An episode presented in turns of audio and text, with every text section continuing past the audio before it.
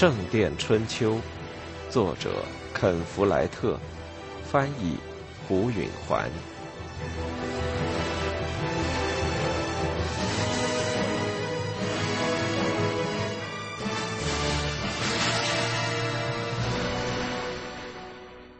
接下来的星期日，杰克不见了。他早晨去了教堂，在家里吃了午饭，这都和平常一样。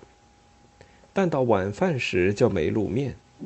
阿莲娜在自家的厨房里做了一大锅火腿炖白菜，里面还放了辣椒。这时，艾伦来找杰克了。弥撒之后，我就没见到他。阿莲娜说。他吃完午饭就不见了，艾伦说：“我还以为他和你在一起呢。”艾伦竟然随意的做出这种猜测，让阿莲娜有点发窘。你担心吗？艾伦耸耸肩：“做母亲的总是担心的。”他是不是和阿尔弗雷德吵架了？阿莲娜紧张的说：“我问过同样的问题，阿尔弗雷德说没有。”艾伦叹了口气。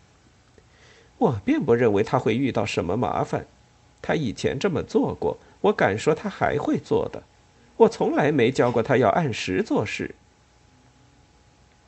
当晚睡觉时间之前，阿莲娜到汤姆家去看杰克回来没有，他还没有露面，他忧心忡忡的上了床。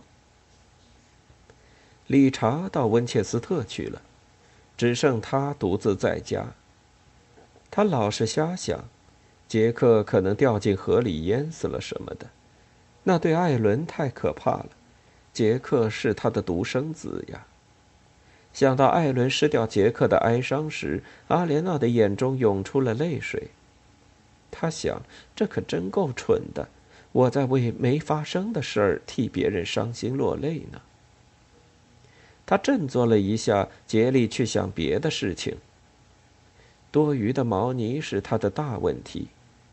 通常他会为生意的事思虑上半夜，但今夜他的脑子总要转到杰克身上。假如他弄断了腿，躺在树林里动不了呢？最后，他飘进了不安的睡眠。天刚蒙蒙亮，他就醒了，仍然感到很困乏。他在他的睡衣外披上厚斗篷，穿上他的毛边靴，然后就出门去找他。他不在酒馆后面的花园里，男人们通常在那里睡觉，靠臭气熏天的粪堆的热气不致冻僵。他走到桥边，心惊胆战的沿河走到河湾处，废物都给冲到那里，一群野鸭在岸上的一堆柴火、破鞋。丢弃的绣刀和霉烂的骨头中间觅食，杰克不在那儿，谢天谢地。他往回走，上山进了修道院。大教堂的建筑工匠刚开始干活，他在汤姆的工棚里找到他。杰克回来了吗？他抱着希望说。汤姆摇了摇头，还没有。他往外走的时候，木匠领班满面愁容的走了进来。我们的锤子全都不见了，他对汤姆说：“哼，这可怪了。”汤姆说：“我也一直在找锤子，可是一把都找不到。”接着，阿尔弗雷德在门口探头进来：“建筑工的托木都到哪儿去了？”汤姆搔着头：“嗯，看来工地上所有的锤子好像都不见了。”他闷声闷气地说。然后他的表情变了。他说：“杰克那小子在背后捣鬼，我敢打赌。”阿莲娜想：“没错，锤子、票土、磨坊。”他没说出自己的想法，就离开了汤姆的工棚，匆匆穿过修道院的院子，绕过厨房，来到西南角，从河里开出的沟渠，在那里驱动着两座磨坊，一旧一新。不出所料。旧磨坊的水轮在转，他走了进去。他眼前的景象起初让他困惑和恐惧：一排锤子固定在一根平放着的架杆上，那些锤子像是出于自己的意志，高翘着头，如同马匹从槽头抬头望着。随后，锤头又一起向下，同时有力的一砸，那“砰”的一响，震得他心都不跳了。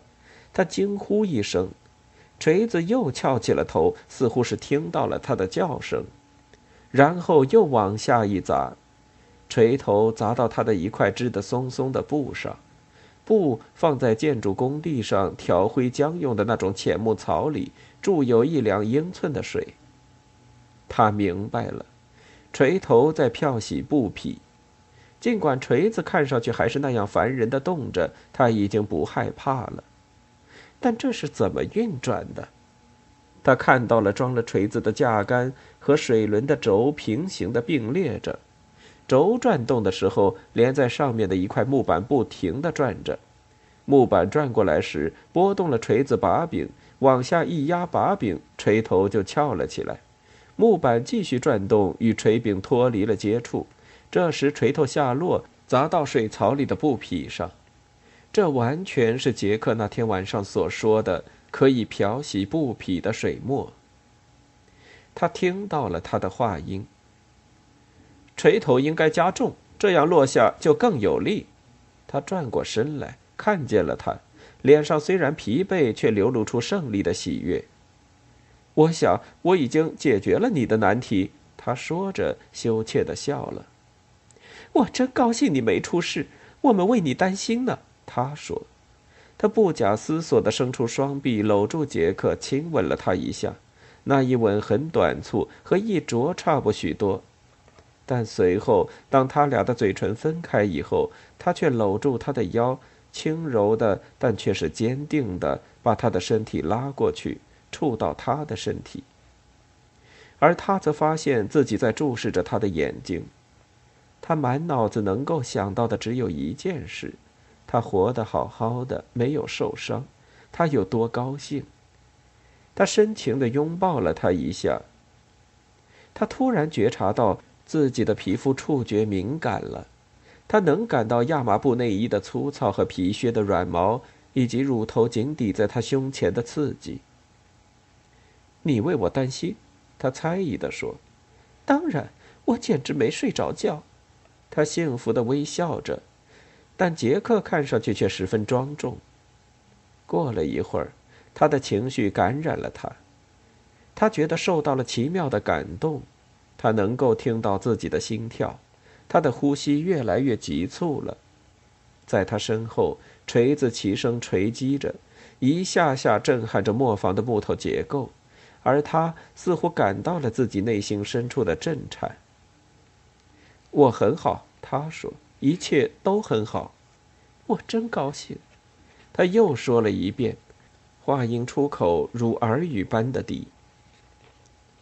他看到他闭上了眼睛，向他低下脸来，随后感到了他的嘴唇压到自己的唇上，他的吻十分轻柔，他的嘴唇丰满，有一点柔软的胡子。他闭上了自己的眼睛，专注的去体会。杰克的嘴抵在他的嘴上动着，似乎很自然的分开了他的双唇。他的嘴突然变得异常敏感。以至于能觉察到最细微的触动，最小巧的动作。他的舌尖爱抚他上唇的内侧，他感到完全被幸福压倒了，简直想哭出声来。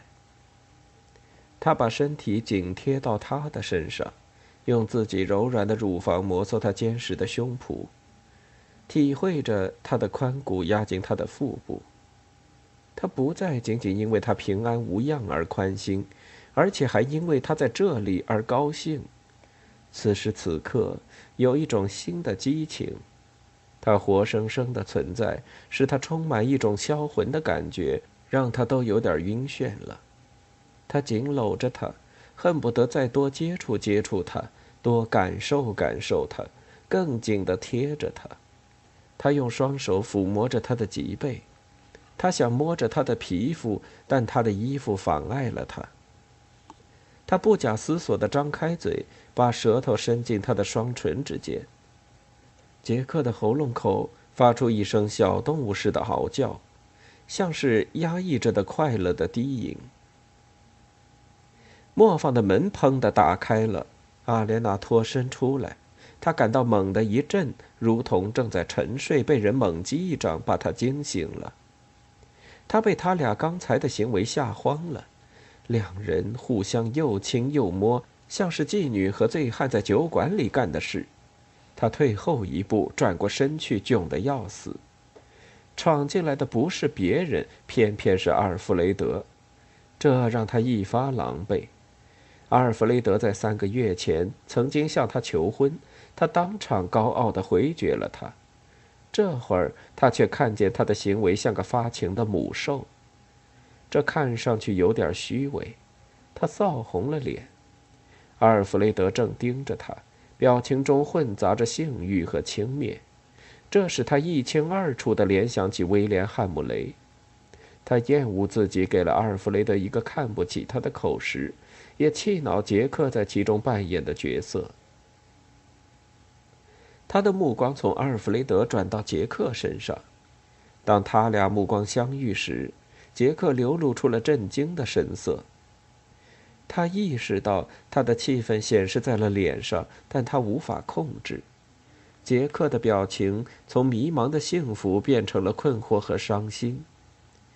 在通常的情况下，这会将他融化，但此时他却过于气恼。他为他使他做出刚才的行为而痛恨他。他即如闪电般的扇了他一个耳光。他没有动。但他的目光中露出了极度的痛苦，挨打的面颊红了起来。他不忍看着他眼中的痛苦，便移开了目光。他不能待在那儿了，他随着耳中锤子不停的抨击声向门口跑去。阿尔弗雷德急忙往旁边一闪，几乎给吓傻了。他快步冲过他身边，走出大门。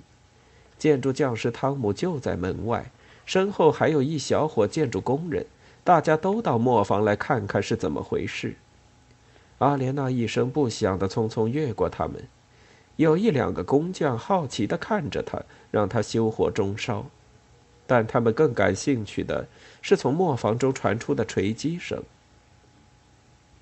阿莲娜头脑中冷静理智的部分回想起，杰克解决了他漂毛泥的难题。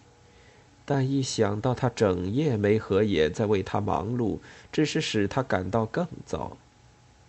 他跑过马厩，穿过修道院的大门，沿街走去，他的靴子在泥地里一滑一滑的，就这样一路回到了家中。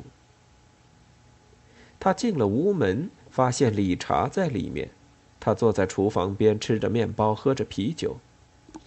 斯蒂芬国王进军了，他说。仗又打起来了，我需要一匹新马。